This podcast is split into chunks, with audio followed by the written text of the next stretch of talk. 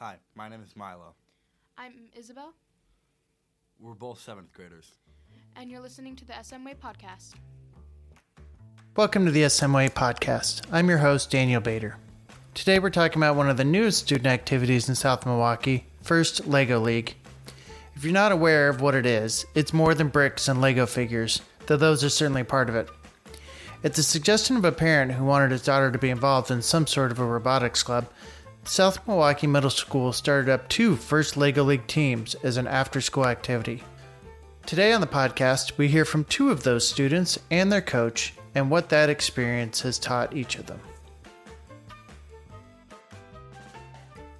So, joining us today uh, on the podcast are two of the students, uh, one from each of those teams, and uh, their uh, teacher, Mrs. Julie Barnett, who is the coach. Am I saying that right? Coach, Yeah, coach. the coach of uh, both Lego League teams. Um, we'll start with um, Isabel. Uh, Isabel, tell me the name of your first Lego League team.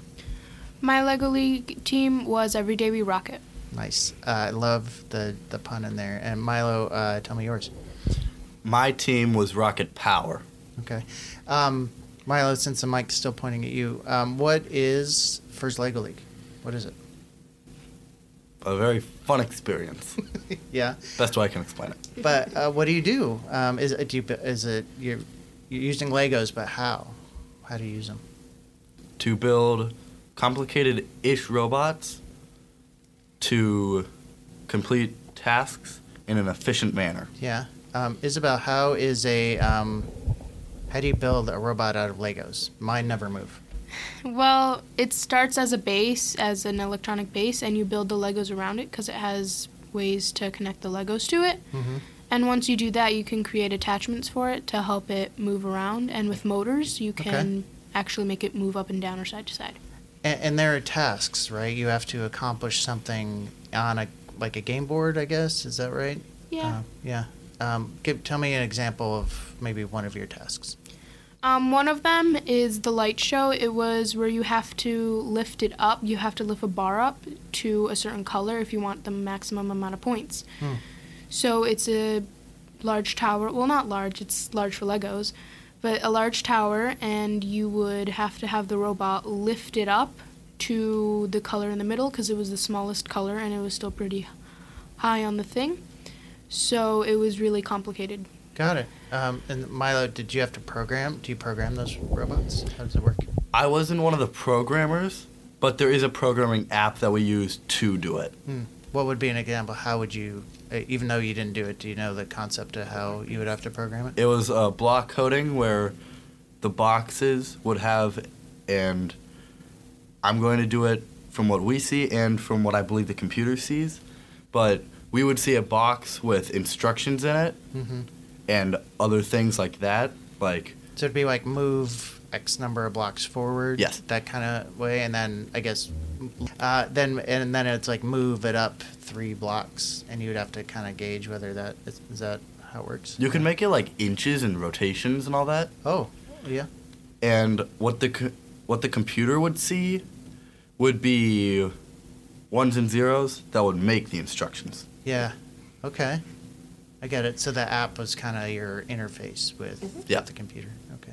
Um, and um, tell me about the teamwork. Like, how many people are on each of your teams? Um, anybody can answer. Uh, and wh- how did you how do you work together to do that? Well, we would kind of split up into different groups. The people who build would build different attachments depending on what the robot couldn't do or needed to help to help. Other people were coding while this was happening, and other people were there trying to problem solve. Hmm. Um, on a team, I think there was about six to seven ish each. Yeah. And who? How do you assign tasks? Do you volunteer or what was it? Um, so in the beginning when we started, we started learning the fundamentals about it, and depending on what you were good at about that, like if you were really good at the building, Mhm. but you weren't so good at coding, you could be a builder if you wanted to. If you were good at both and were open to strategizing and problem solving, you would do that. Or if you were pretty good at coding and your team agreed and you wanted to, you would also code. Hmm. So it's kind of a democracy. You just kind of jumped in where you felt like you wanted to help. Yeah. Yeah. Um, Milo, what got you into? I mean, this is extracurricular. You do it after school. So what Yeah. what made you interested in this? Uh, I thought of two things, or more than two. Mm-hmm. Uh, being with my friends, and with the idea that I get to problem solve. Yeah, that's something that uh, interests you. Like, that's it was intriguing about this. Do you do Legos at home? Uh, yes. So, so, so is the Lego thing too? Yeah. Is that part of it? Throughout my like, in at least I know from my, from my dad to me to my brother, we all just like to problem solve. Nice. How about you, Isabel? What brought you to the Ro- Rocket League or Uh, the Lego League? Sorry. Um, I always thought Legos were really fun. I liked, I enjoyed uh, building the sets. I thought I was good at them. And then I also liked coding. So Mhm. when I found out it was about coding too, I was really excited because coding is really fun and there's a lot of things you can do just with like a singular block. Yeah. What made you realize that you liked coding? What What have you had to code, or what What about it interests you? Um, well, things like coding and editing in general, I just something about it I just really like. It's Mm-hmm. And what Yeah. opportunities have you had to code before this? um before in summer school classes, I've taken um different classes about either coding on Scratch and stuff Mhm. or um, other ones were editing and stuff, but I did a lot of um, coding ones too. I enjoyed Scratch a lot. Mm-hmm. Okay. Um, Milo, how about um, what what? Give me an example of a problem you had to troubleshoot for Uh, Lego League. One time, one of the wheels on our robot, because we added on another section that had wheels on it, and it was lifting up one of the moving wheels on the actual robot. So I had to problem solve to get it to the correct height where all the wheels were on the ground. Hmm. So you guys did a competition, right, at, at Franklin? Um, Yep. What was that like? What, what was the task you had to do? Um, the task was to get the maximum points as possible uh, to your ability, Mm-hmm. and you would have to go around the course, and you only had one free like grab. So if it stops working, like not working, but if it stops moving and it's not where you want it to go, you can grab it and put it in one of the home spots. Ah. So you could try that again, and you have to get the maximum amount of points. And you also had to do a little presentation on, like, I guess kind of the community and how you can impact Yeah. it. So Was there a theme to the course? I know the first time I had ever heard about this, it had to do with like pretending the robot was uh, a programmed virus, so it would have to take information from here to there. What What was the theme? Was there something like that for the for this competition? The theme for this year was the different types of artwork you could do, and it was nicknamed Masterpiece. Oh, uh, and how did that work with Legos with artwork? Well, you would build these different sets. Some of them were like a theater kind of, and others were like like the light show or the v- virtual reality Hmm. and or 3D printer. There was one of those too. And there was also a separate mission where you can build your own masterpiece and transport it to the museum on a pedestal. Oh, I see. So then you would have to have build it and then have the robot take it from here to there Yeah. and, Yep. and follow a path that you programmed through all the other things you built. Probably. Very interesting. So, was it fun? Yeah. yeah. Yeah. Well, um, how many other teams were there Um, just the two. I well, for from, from, here? yeah. And then at Franklin, were there a bunch of others? um, Uh, the entire gym was filled. Yeah. I'd My- say about 30. yeah. My cousins got to go to the next one. Oh yeah. Oh, they moved made it up to the next Yeah, they were the cat ones from Excellent. Oak Creek. Oh. Ah, awesome. So fun. Um, so what I've found that you know it's fun to do kind of think projects like that, but when you go to a bigger event where there are other people there, it kind of reinforces that how much I enjoyed it. Did, did, was that your feeling there? Like did or was it intimidating that there were so many other teams there? I had too many Pepsi bottles. yeah, zero It was a long day. Yeah. It was fun, and it was it was a little nervous, uh, nerve wracking because there were so many other teams, and they all had different builds and stuff, hmm and it was so cool because we were we were just a beginning we're beginning teams. Yeah. So seeing all of that is like really inspiring, but also a little nerve wracking. Yeah. But it was really fun because during the whole Lego League process in general, we all became friends. Like all of us are friends now. In the So, team? Yeah. Wow. Both teams Both together. teams. Yeah. Very nice. Um, so, Mrs. Barnett, your turn. Yay! Um, so, um, tell me about how we got two first Lego teams and um, some of those kind of big ideas behind them because it sounds like a lot of fun. It is a lot of fun. So I've previously worked with a school that started up a Lego team, and there was some parent interest because their kids had attended some summer camps and they wanted to continue this. And I was like, oh yeah, I can do that. So I was like, but I need parents and we need to have enough students. And what do you know? We had enough students for two teams. So we had a big interest. Um, we had some students come and go from the teams, but we probably had about 20 kids throughout the season off and on. We ended with about 15 at the actual competitions. And um, it worked out really well because I teach STEM, and this is kind of like applying what we t- learn in my classes into the real world.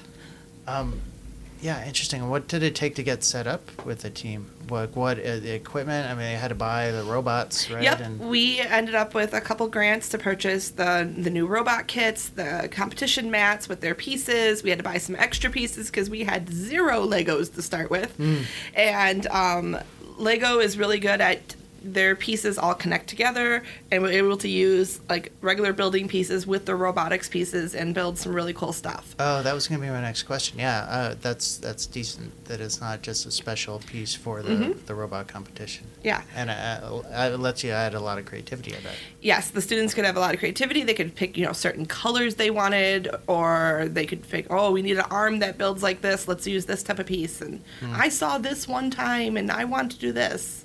So, what's the difference between having an extracurricular team like this versus teaching it? So um, with the team, we were able to hang out a lot, and while we had goals, I was able to make it very student driven with my with my kiddos on the teams, mm-hmm. and it was really up to them of how they wanted to accomplish those goals. They were a lot more in charge of driving the team and how it operated and what they accomplished and things like that. Yeah. And it was really fun to see them take charge of their projects and take an ownership to it and really put their personalized spin on it. Not because they have to for a lesson or for a grade, but because they wanted to and they wanted to make it awesome and they wanted to show that they could do this and they wanted to get those extra points. And mm. it was really fun to see that drive in the students that wasn't grade linked, it was just for fun.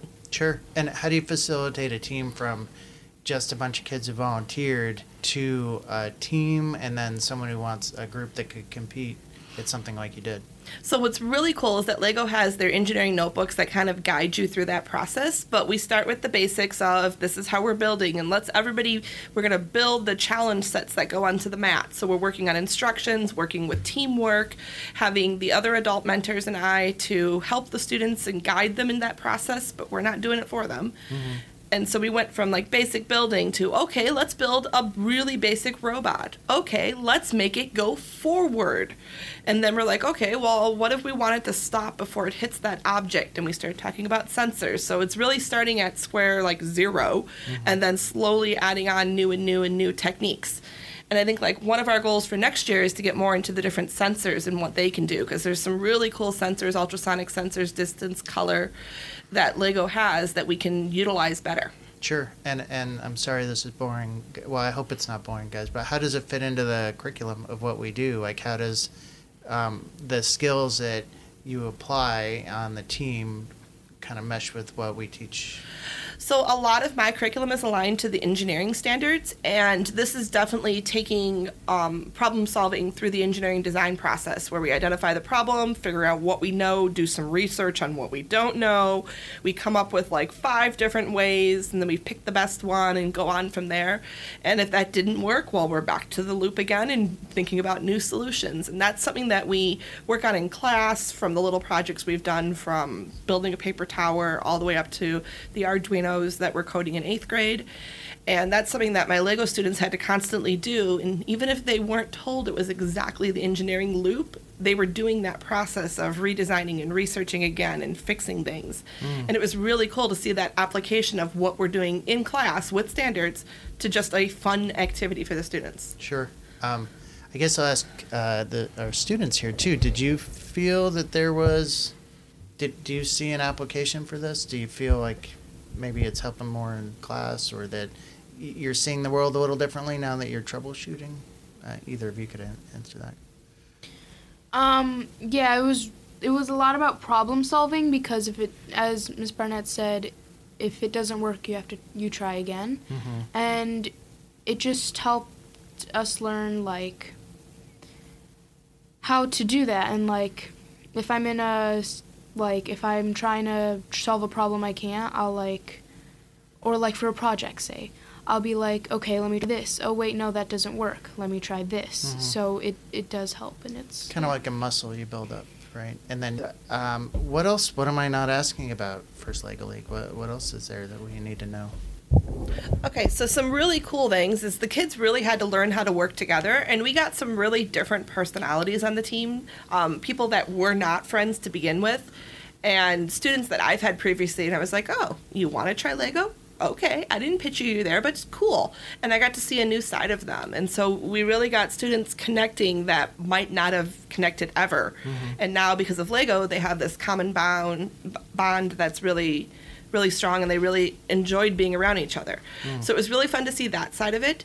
It was really fun for my students to see um, the Lego competitions. It's not about winning. It's not about beating the other team and things like that. It's about doing your best. Um, I believe Lego calls it cooperation, where you're cooperating, but it's a competition. And um, it's really about doing your best and seeing my students supporting each other, cheering for each other. Hey, we're going to go sit in the crowd because the other team has their match at this time and we want to be there. And I'm like, okay, sounds great. And they're screaming and yelling from the crowd when appropriate. Yeah, yeah. And it was really fun to see that side of it. Um, and to see other random schools cheering us on. I liked seeing that. I thought that was really cool. And then seeing my students cheer on those other teams because they thought their hats looked funny or they thought their robot did really good the last time they were against them in the match. Hmm. And so it was a really good partnership with that. And I got to, you know, hang out with the students after school doing a fun activity that they wanted to do. And it was really just a fun experience. Yeah, yeah. So what's next for the the teams? What uh, what comes next? Do you guys know? Okay. So we're going to be part of the middle school showcase. That's actually this Thursday. Okay. And then we're going to be part of STEAM Night that's coming up with the district. Uh, we're going to be showcasing our robots along with the high school's robotics team. And then we're going to keep meeting throughout the school year and learning some of those new sensor skills and things like that, some new challenges and team building stuff. Hmm. And then in the fall, we'll do this again. Yeah. So there's uh, just kind of like a one competition round in the fall. Yeah. At the at the end. Mm-hmm. If we make it to the next levels, we only made it to the first level this year, but we have our, our we're aiming high for the next years. awesome. This was a great first year. Um, and then, um, is there an, I guess, for parents who might want their, to ask their child if they want to do this, um, what's, how do you get involved? reach out to me. Um, send me an email. Have your kiddo stop by after school. See me at conferences or whenever you see me around. Um, but reach out to me. Let me know your student's interested. I'll give you details on times and dates and calendars and stuff like that. Um, I do ask that if kids, obviously they can try it out, but if they're going to commit to the team, I ask that they try to be there for most of the practices. And Yeah. I know stuff comes up, life happens. Sure. But yeah, if you're interested, just reach out to me and I will um, send you information, tell you our next practices, and things like that. Our teams have been very open to new students coming in, and they've been really excited when new, somebody new comes in because they get to explain everything to them. Oh, Yeah, sure. So anytime we can join, and if parents are interested in helping, I'm definitely in, looking for more parent helpers. Is there um, a limit to the number of students who can participate? We are limited to 10 students on each team, but if we had enough adults and stuff like that, I wouldn't be opposed to a third team and things like that. So the limit is our resources there as far as adults and students wanting to commit to this. Um, and and I guess we started with students. I- I'll end there. Um, what would you say to a student who might be thinking about this? What should, should what would you say to get them on the team? Um, I would say it's fun. It's Legos. You learn things and it, it friendship. Like all of us became friends at the very end. Well, in the min- middle, but yeah. we became friends and we just kind of became even closer friends when like during the competition especially. Thank you to Mrs. Barnett and uh, to Milo and to Isabel for being brave and coming on our podcast again. Uh, thank you for listening to this latest episode. If you think you might want to join the first LEGO League, uh, you can email Mrs. Barnett at jbarnett at sdsm.k12.wi.us and mark your calendars for Steam Night on February 1st, 5 to 7 p.m. in the high school. First LEGO League team will be there, along with a lot of our other students. It's one of the biggest events in the school district um, throughout the whole year. We showcase student work, focus on how science, technology, engineering, arts, and math all intersect in our culture and in our schools. There'll be a light meal available, raffle items, and more. Steam Night, February 1st. See yourself as an inventor. And finally, for this episode, I'd like to leave you with a message from Superintendent Deidre Raymer about some important board updates um, and what that might mean um, for the taxpayers in our community. Thanks for listening, and we'll see you next time.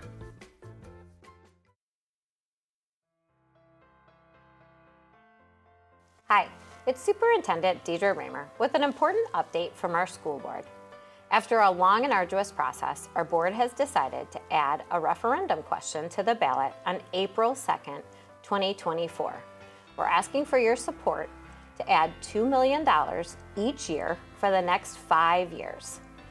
On your taxes, that's going to mean for a house that's valued at $200,000, no more than $8 each year for those five years. With that investment and your continued support, we can do some incredible things on behalf of our students. One of our objectives with those dollars is to enhance our safety measures in our schools. Our schools are safe. We have staff and students who come to school in a safe environment each and every day. But we can always do more when it comes to increasing our opportunities around safety. A large piece of feedback I've gotten from the community since I came here in July was that the traffic mitigation on 15th Street needs to be addressed. We've taken some measures, but these additional dollars will allow us to add a continuous plan out front to make sure that drop off and pickup time can be safe not only in front of our middle school and high school, but do some things to address the safety issues at our elementary schools as well. In addition, we'll be able to add additional cameras and ways to monitor traffic coming in and out of our buildings as well.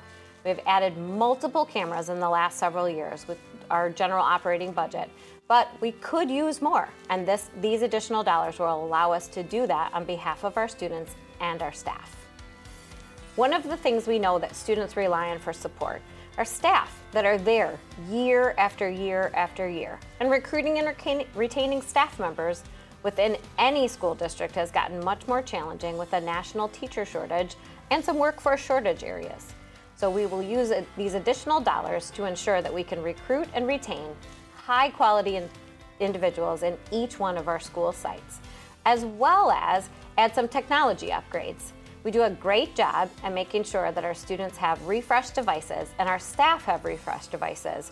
But all the rest of the technology that goes into our students being prepared to go out into the world and be ready to live life in this world today needs to be enhanced. So we'll use some of the additional dollars to do the technology upgrades as well. And lastly, we'll use some of the dollars to do some enhanced career exploration. We do an excellent job at our high school at having opportunities for students to do youth apprenticeship, for earning college credits during their time in high school, but frequently our elementary and our intermediate families do not always know about the opportunities available to our students. We want our students to have every single opportunity, so we're going to start enhancing what we do for K 12 career exploration at the elementary school by adding some more exposure to students and adding some academic and career planning at the elementary level then carry that through our middle school, and then all the way through our high school so that we know our students are going out into the world with a plan that they really can stand behind and feel passionate about. You may be wondering how a no more than $8 increase on a $200,000 home could possibly pay for all of this. We have a rare opportunity right now with some energy efficiency debt falling off that allows us to maximize that investment to be able to do all the things we want to on behalf of our students.